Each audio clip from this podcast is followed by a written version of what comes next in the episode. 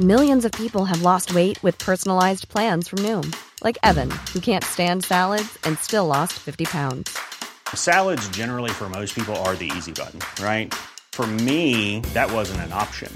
I never really was a salad guy. That's just not who I am. But Noom worked for me. Get your personalized plan today at Noom.com.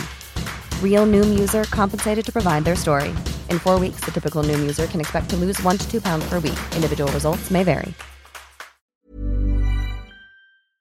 Halo pendengar GGMI Podcast, baik lagi bersama kita berdua dan masih dalam suasana World Cup 2022 ada perkembangan yang cukup menarik karena skuad MU sudah kembali latihan dan sudah menjalankan dua apa ya bisa bilang ini bukan pre-season ya ini dalam in season bahkan gitu. Tapi karena ada Piala Dunia makanya mungkin ketunda dan beberapa tim ya beberapa pemain udah balik lagi gitu kan. Termasuk mereka-mereka yang tidak dipanggil ke skuad seperti De Gea, Anthony Martial, Donny van de Beek gitu kan uh, Alejandro Garnacho dan beberapa pemain muda gitu kan. Akhirnya sekarang sedang apa ya TC kali ya. TC bahasanya lokal banget ya training center. Enggak ini lagi apa ya bisa dibilang in season tour gitu kan ke Spanyol ya. Yang akhirnya kemarin kita habis bertemu dengan salah satu lawan yaitu Cadiz yang di mana kita tahu juga hasilnya adalah 4-2 uh, MU kalah gitu kan uh, di mana akhirnya cetak gol ada dari Anthony Martial dan juga pemain yang sering gue gadang-gadang sebagai the future of United adalah Kobe Mainu yang akhirnya mencatatkan nama untuk uh, kemarin gitu kan. Nah, so far lu memberikan apa nih Vin? Impresi atau mungkin hal-hal terkait dengan MU yang akhirnya kembali lagi ke layar kaca meskipun kemarin kita nggak bisa nonton secara full ya karena nggak disiarin hmm, gitu ya, kalau di ini sih. Ya sebenarnya gue yakin ya 90% fans MU ini nggak ada yang nonton juga gitu. Karena fokusnya pasti lebih ke Piala Dunia dan ya malas juga lah nonton precision bukan precision lagi malah gitu kan kayak in season dan yeah. bakal banyak banget pemain muda yang pasti mereka semua nggak kenal gitu kecuali lo kali ya yang kenal banget deh kayaknya nih dan sejujurnya karena gue nggak nonton ya gue nggak bisa membahas seperti biasanya yang mungkin gue bisa in depth uh, analisis gitu permainan seperti hmm. apa atau pemainnya gitu cuma satu hal hmm. yang mungkin gue bisa lihat adalah memang permainan MU ini belum terintegrasi dari tim utama sampai tim mudanya sih. Itu satu hal yang mungkin cara ini ya, secara eye test dan juga uh, dari luar yang gue lihat bahwa kalau misalnya City itu udah sama tuh permainannya dari tim utama, tim akademi, tim U21-nya gitu. Bahkan tim U21-nya kan juga jago-jago banget kan City itu. Pemain-pemainnya juga hmm. apa ya kayak udah ready lah untuk dimasukkan ke tim utama kayak gitu. Nah, kalau MU menurut gue memang ini PR yang sangat besar gitu bagi Ten Hag dan juga jajaran manajemen bagaimana permainan Erik Ten Hag ini yang di tim utama itu harus bisa direplikasi juga oleh tim-tim mudanya di bawah-bawahnya bahkan sampai mungkin U18 sampai akademinya juga gitu memang harus hmm. membuat sebuah filosofi baru MU ini ingin bermain seperti apa dan itu dari tim utama sampai akademi itu udah harus sama permainannya seperti itu. Jadinya nanti ketika misalnya lu memainkan pemain muda itu dia udah udah sama lah gitu, udah nggak kagok lagi main dengan tim utama gitu. Ya let's say lu lihat kayak Ajax deh, pemainnya kan dibeli-beli mulu ke nama tim-tim lain, tapi ketika ada pemain akademi yang masuk ya mereka mudah untuk adaptasi karena sistemnya udah sama dari atas sampai bawah gitu sih menurut gue. Itu satu poin yang mungkin uh, bisa menjadi pelajaran untuk MU dan ini PR yang sangat-sangat uh, panjang ya untuk ya. nantinya. Ya. Oke oke. Nah ini tapi kalau misalnya kita lihat squad ya, ini beberapa nama juga sebenarnya nggak yang muda-muda banget ya. Let's say di kiper ada Martin Dubravka ya, yang mana kita belum pernah melihat dia main gak sih kemarin ketika season kan? Iya. Selalu sekali mungkin ya. ya. Sekali, apa? sekali. Oh sekali ya, pas. Oh, oh iya iya sekali ya pas di Karabau ya, uh, uh, Martin Dubravka kanannya uh, diisi kembali oleh our best right back gitu kan Aaron Wan Bisaka. Ya akhirnya mendapatkan tempat setelah Dalot dipanggil ke Piala Dunia gitu kan. Tengahnya Victor Lindelof dan satu nama yang sebenarnya gue udah cukup lama ya nggak mendengar Tadian Mengi sebenarnya. Ketika kemarin dia habis hmm. dipinjemin ke kalau nggak salah derby ya derby country kan pas yeah, yeah. ditangani sama Wayne Rooney. Terus gue nggak gue udah cukup lama nggak mendengar dia ada perkembangan segala macam. Ya balik lagi di kirinya Brandon Williams BW ya. Seperti biasa setelah kemarin dipinjemin ke Norwich terus uh, apa segala macam. Kayak gue gue rasa dia tuh tenggelam deh kemarin setelah ngasih hadiah BMW ke bapaknya tuh. Terus udah gak ada udah yeah, udah gak ada yeah, lagi yeah. tuh kayak cita-cita tentang dia gitu kan. Dan ya udah terus tengahnya Zidane dan juga McTominay gitu kan. Uh, depannya Elanga Van de Beek nomor 10 Garnacho nomor uh, kiri ya dan juga Martial gitu ya. Mana sebenarnya secara squad nggak jelek-jelek banget gitu kan. Maksudnya oh. campuran lah. Yang main muda kan Zidane Garnacho gitu kan uh, Mengi gitu kan William gitu kan. Lainnya udah cukup ya mature enough gitu. Tapi tetap secara permainan kita kalah 4-2 gitu. Tapi secara ini ada nggak Vin hal yang mungkin Tenak ingin lihat dari squad yang ada sekarang Vin? Uh, yang ingin lihat ya pastinya bagaimana pemain-pemain muda ini bisa punya apa experience dan jam terbang juga. Karena banyak juga kan dari yang kemarin bermain itu udah sering uh, mungkin latihan ya di tim utama gitu. Jadi at least mungkin dari segi mentalitas dan juga uh, apa ya pace-nya ya itu udah sama gitu. Mungkin kalau bahasa kita ya frekuensinya udah sama gitu dengan tim utama nah perkara main atau enggak itu kan perkara lain lagi gitu yang penting lo coba integrasi ke tim utama di latihan dan kalau memang kayaknya bisa ngikutin, nah itu mungkin bakal dicoba-coba untuk main di tim utama. Mungkin ya kayak Garnacho, bahkan Iqbal pun belum pernah dimainkan juga kan di pertandingan kompetitif gitu loh. Mungkin kayak sekali hmm. dua kali di jadi cadangan ya di musim musim lalu ya kalau nggak salah ya atau di awal gue yeah. lupa lah gitu kan. Cuma pada than setelah di precision yang bagus, Iqbal juga belum pernah main gitu. Padahal kalau di kemarin katanya Iqbal salah satu pemain yang menonjol gitu. Terus di precision juga salah satu pemain yang bagus. Tapi ternyata belum diturunkan juga gitu. Jadi pasti banyak pertimbangan yang fans itu nggak bisa lihat gitu. Dan pelatih bisa lihat itu di sesi latihan. Itu sih bro. Jadi menurut gue uh, hmm. yang ingin lihat ya adalah bagaimana sekarang di pertandingan yang mungkin lebih apa ya. Kalau precision kan mungkin terlalu terlalu persahabatan ya. Tapi kalau in season itu mungkin pace udah dapet nih gitu. Lu tinggal kayak main main apa ya kayak mungkin kayak main Europa League lagi aja gitu. Tapi lebih lebih santai gitu. Dan ternyata ya kita masih kalah ya. gitu. Kita masih kalah dan hmm. main juga kelihatan masih belum mature gitu. Terutama backnya kali ya gitu. Masih banyak kesalahan-kesalahan koordinasi yang kurang baik. Kemudian ya bahkan back kita ada Lindelof gitu. Ternyata masih hmm. belum bisa juga untuk membantu pemain-pemain muda untuk apa ya menjadi menjadi leader lah di belakang gitu. Lindelof ternyata belum bisa gitu kalau dia ditinggal ya. sendiri dan Wan Bisaka juga ya makin tenggelam lah kayaknya. Iya iya iya iya iya. Ya ini makanya sebenarnya uh, eh, gue pun pribadi ya yang nonton mini match ya sebenarnya juga lebih fokusnya pada pemain-pemain muda yang memang kita sering bahas gitu kan. Tadi gue bilang uh, Kobe Mainoo yang akhirnya mencatatkan gol gitu kan. Terus juga ada Aaron Isaac Heron juga gitu. Yang akhirnya dikasih menit bermain untuk menggantikan di Van de Beek gitu. Yang mana itu doang sih jadi highlight gitu kan. Sama mungkin Anthony Martial yang akhirnya uh, kembali ke lapangan gitu kan dan gue berharap semoga jangan cedera semoga jangan cedera gitu kan karena kalau dia cedera Ronaldo cabut terus kita bergantung pada siapa gitu kan. Yeah, Joe, yeah. Joe Yugil gitu kan. Kan agak agak lucu gitu kan. Atau cari McNeil langsung gitu. Jadi memang ini yang menjadi uh, perjudian ya. Dan kemarin akhirnya beliau nyetak gol kan lewat penalti gitu pun. Uh, yang memang menurut gue sih sah sih penalti gitu. Tapi well kalau lawan Kadi sebenarnya gue memberikan benefit benefit of the doubt karena kemarin itu hampir gue baca ya eh, lima persen tuh pemain muda semua gitu kan dan beberapa paling ada yang nama mungkin yang nggak belum kita kenal atau familiar tapi mereka diajak untuk akhirnya terbang ke Spanyol gitu. Yang mana kalau misalnya kita lanjut di selang tiga empat hari ya itu akhirnya MU ketemu juga sama uh, Real Betis kan untuk kita uh, main gitu kan uh, di away juga gitu. Yang akhirnya kita juga kalah satu kosong ya lewat gol Nabil Fekir gitu kan yang akhirnya ngebuat ya balik uh, sebagai pembelajaran. Yang mana kalau perbedaan ya yang beda tuh adalah cuma dua. De Gea masuk sebagai starting ganti Dubravka sama akhirnya Aaron Insekheron dipilih menjadi starter menggantikan uh, Van de Beek gitu yang akhirnya uh, apa namanya uh, tidak main dari babak pertama gitu. Nah, pertanyaan gue satu untuk Donny van de Beek gitu. Ini kan sebenarnya in apa ya? In tour ya, in tour dalam arti tour dalam season gitu kan.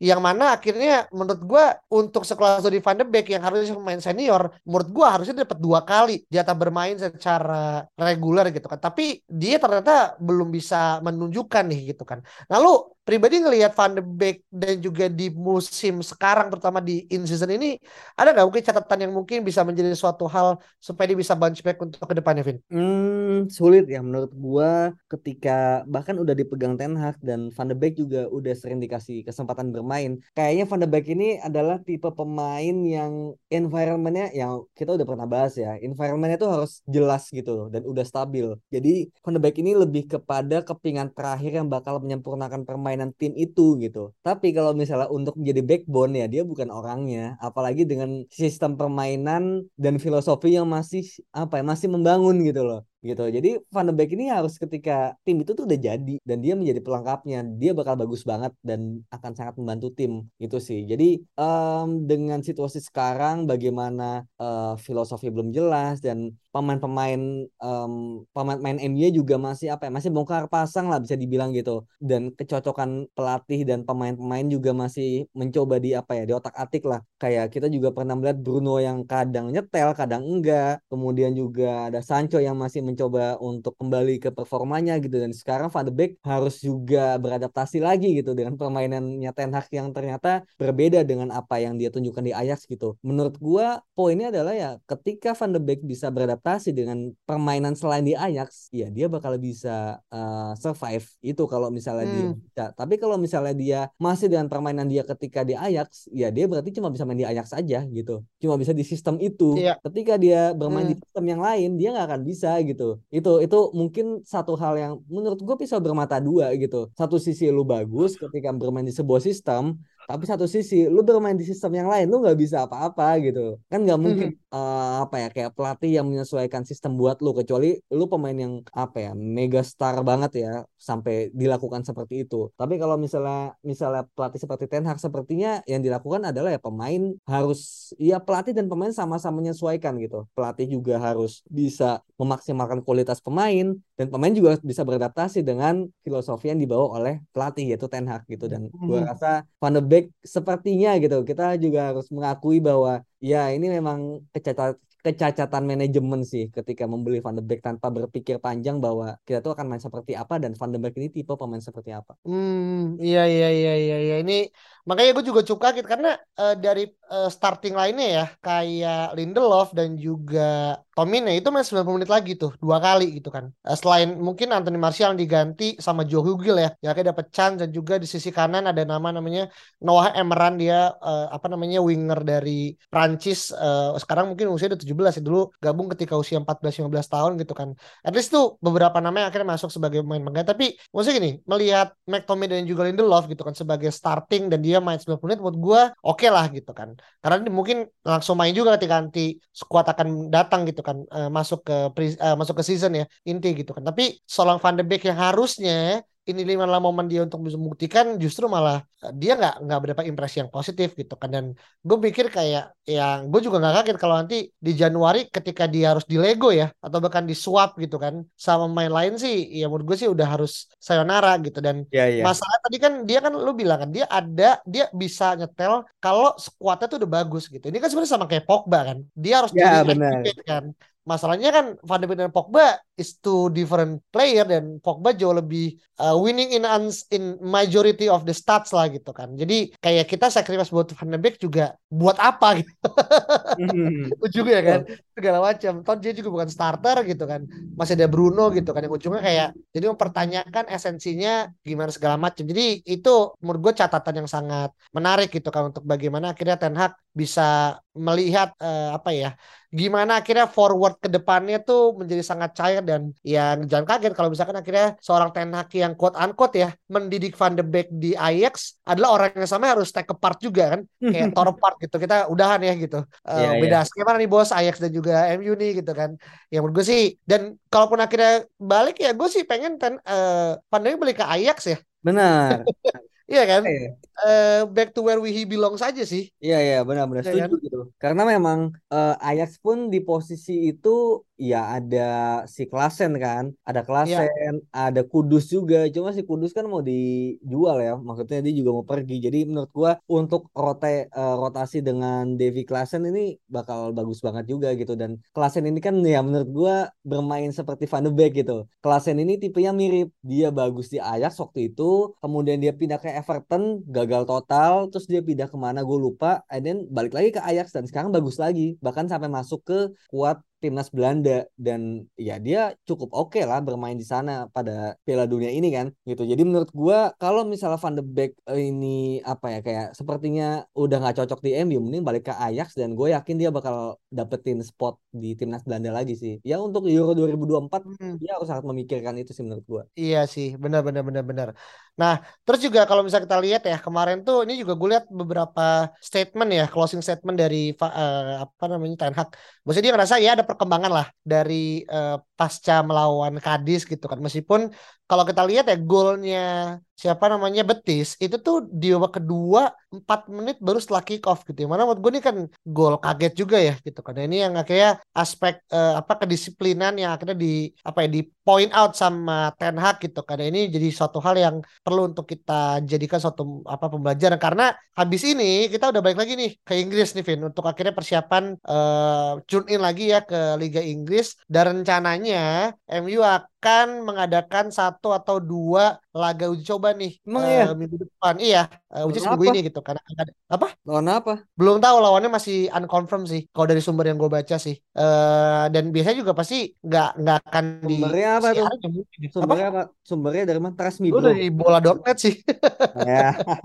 tapi dia nggak ngutip Bukan. dari ini segala macam gitu kan Bukan cuma tapi ya we'll see lah gitu karena ya gue nggak tahu jedanya kan seminggu lagi ya. Dan mungkin satu sih yang akhirnya menurut gue ketemu sama tim Liga Inggris menurut gue akan lebih kepada mengembalikan setelan pabrik MU kan ke utama gitu. Karena ya pasti kan kita akan langsung masuk ke boxing day ya nanti kan terus juga eh, beberapa pertandingan Carling atau FA ya gue lupa deh yang akhirnya kita Carabao. Kara, oh sorry Carabao gitu kan yang akan ketemu sama siapa lupa Eh, Burnley.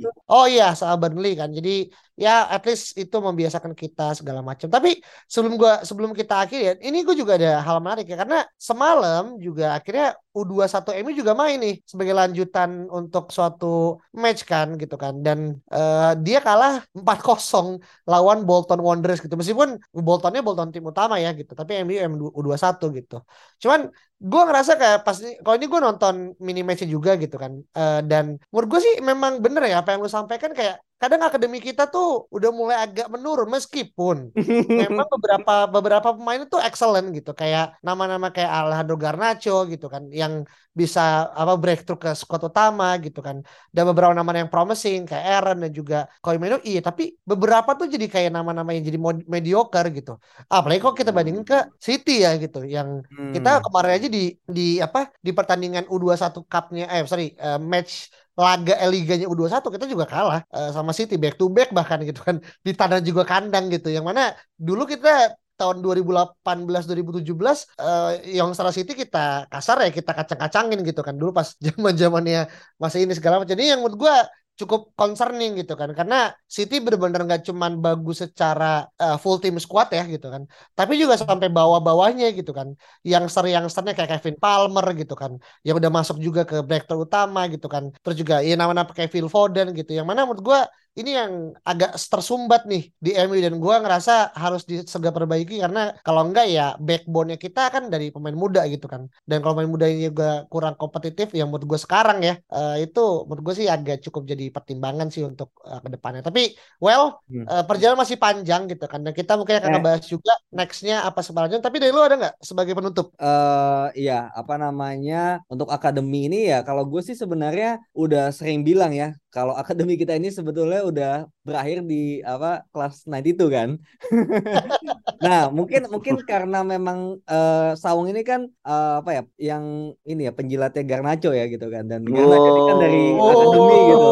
Jadi gimana nih Sawung nih melihat apa iya sekarang nih ada Garnacho doang nih menurut gua ya yang oke gitu. Kalau dari lu Hmm. gimana ngeliat akademi kita? akademi kita tentu ya sebenarnya sejujurnya selain Alejandro Garnacho gue juga cukup eh, ini ya eh, apa namanya agak Apatis agak ya? kurang eh, apatis cuman cuman gini cuman gini karena uh, Alejandro Garnacho ini kan salah satu bagian dari tim yang akhirnya membawa pulang trofi FA Youth Cup kan setelah uh, rombongan Jesse Lingard, Rafael Morrison dan juga Paul Pogba gitu di tahun 2011 yang lalu gitu dan um, apa namanya angkatan mereka ini yang yang orang-orang sering bilang class of 22 ya itu juga pasti yeah. punya talenta yang luar biasa gitu terutama mungkin salah satunya Charlie McNeil dan juga uh, apa namanya Kopi Maino bahkan atau Zidane Iqbal gitu. Cuman memang orang-orang ini kan masih belum bisa untuk menembus uh, first team kita kan gitu. Jadi memang secara apa Ten Hag juga membuat mereka seadaptasi mungkin gitu dengan environment yang kita punya gitu. Cuman memang adik-adik mereka ini yang di bawah masih belum dapat apa ya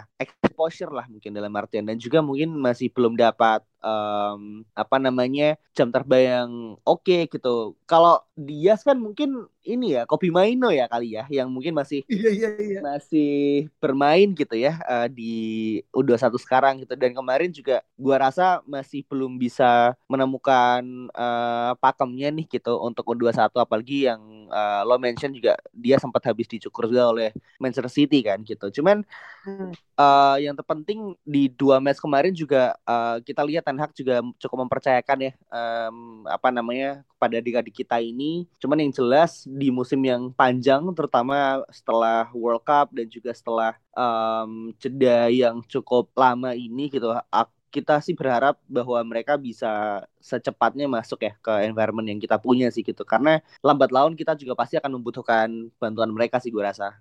Bantuan buat apa bro? Ya, bantuan untuk bantuan, untuk tentu memenangkan Liga Eropa ya dan juga Premier League ini sih yang yang kita rindukan ini gitu kan. Hmm. karena selama satu bulan ini kan kita uh, apa namanya sangat-sangat rindu ya dengan Manchester United ini gitu. Dan apa namanya gue juga baru sempat baca setelah uh, World Cup ini mereka yang tersisih terutama di quarter final mereka juga baru bisa join di hari Senin kalau kalau gue nggak salah. Dan minggu depan udah lawan uh, Burnley ya Vin ya yang tadi lo yeah, yeah, yeah. dan ini kan perlu apa ya perlu waktu untuk mereka settle kembali gitu ke first team. Dan juga perlu waktu untuk mereka latihan kembali gitu masing-masing lagi gitu. Gua gua rasa juga uh, Marcus Rashford juga perlu latihan kembali gitu setelah sebelumnya biasa dengan Phil Foden buka Saka terus tiba-tiba mesti latihan lagi sama Anthony Elanga kan juga pasti agak pusing ya jadi ini kan perlu waktu untuk menyesuaikan mood dan irama kan hmm. menurut gue sih seperti itu iya iya, iya. tapi tapi gini ya yang lucunya adalah ngomongin Kobe Mainu karena kan ini mulai mulai ini ya terdesentralisasi ya kalau Saung lebih ke uh, Garnacho aliran Garnacho kan kalau gue lebih ke mazhabnya Mainu itu nah Alvin ini nanti mungkin punya gacauan sendiri gitu kan. Mungkin belum belum ketahuan tapi mungkin next ya, episode belum tembus ya. mulai apa? Belum tembus. Belum tembus. Belum tembus gitu kan. Tapi kemarin tuh akhirnya pas di match 2-1 yang kalah lawan Bolton ya, Kobe Mainu itu nggak ada gitu. Dan pas gue baca beberapa referensi dia terikut untuk akhirnya balik ke uh, apa yang soal utama yang akhirnya habis touring segala macam yang ngebuat akhirnya oh mungkin proses untuk akhirnya masuk integrasi ke ke mana? Ke level apa tim player di utama gitu. Dan mungkin mulai terjadi di sini nih. Mereka nyetak gol kemarin kan uh, pas lawan uh, Kadis gitu kan. Yang mana menurut gue golnya juga oke okay sih gitu kan uh, Soloran eh apa sih dia nusuk segala macam jadi ya well ini adalah ajang yang bagus ya untuk anak pemain muda gitu kan menunjukkan tajinya segala macam gitu. Nah paling nanti pas kita ngelawan Burnley ya, dan gue berharap sih nama-nama pemain-pemain tadi yang gue sebutin karena Coma Inu bisa dapat jam terbang, apalagi kayak Zidane Iqbal gitu kan, Charlie Savage yang mana kemarin dia sempat ngebuat blunder ya, yang akhirnya oh, iya, kan ada ya. bola loss. Kalau oper ya dia. Savage ya, ya dari Savage kan. Ini, iya. Iya itu itu menurut gue juga harus jadi perhatian sih karena ya tadi gitu kayak uh, beberapa hal kan jadi kadang dimaafkan karena masih muda gitu. Padahal ya, mereka udah masuk sebagai professional player itu sih yang akan jadi um, pasti uh, pertimbangan buat uh, Harry Ten Hag ya dalam memilih pemain gitu sih Gitu untuk terkait dengan uh, gimana akhirnya dua pertandingan ya plus U21 sebagai bonus dan juga kalah gitu kan. Uh, tapi gue juga mau ucapkan sekali lagi apa thank you so much buat yang udah dengerin dan juga nanti kita sambil menunggu nih kalau misalkan nanti uh, malam ini ya nanti pagi udah ketahuan siapa siapa yang akan menang dari pertandingan antara uh, siapa namanya Maroko dan Maroko juga Prancis, dan gitu kan. Ya. Uh, dan beberapa di Prancis dan juga di Argentina ya, misalkan menang gitu kan. Ada pemain MU dan kita bisa ngebahas secara uh, head to head gitu kan dan juga secara team players gitu. Banyak. Itu dulu teman-teman. Kan, hmm, gimana Fit? Banyak gimana? kan di Argentina banyak kan. Ba banyak. Satu, Cok. Oh. satu nama di uh, Prancis juga satu nama ya? Iya, iya. Prancis ya, kan? juga satu nama, betul. Iya, dan dua-duanya datang dari center back ya, uh, pairing back ya. Kita harus head to head kan kali ini. Jadi menurut gue nih cukup MU yang akan dianggap lelucon di lini belakang ternyata bisa mengantarkan negara masing-masing jadi finalis gitu misalkan ya gitu. Menurut gue ini kan juga jadi anomali ya. Apakah salah satu di antara mereka akan membawa pulang trofi atau Maroko bro yang akan jadi kuda hitam ya? nah ini kan adalah gutak-gutik yang lain kan. Jadi nanti kita lihat uh, ketika gimana akhirnya pertandingan nanti pagi antara Maroko dan juga Prancis. Tapi thank you so much teman-teman sudah mendengarkan uh, episode kali ini. Jangan lupa untuk uh, memberikan bintang 5 uh, di Spotify dan follow Twitter kita di @ggmi podcast. Sampai jumpa, kita bertemu di next episode. Bye bye.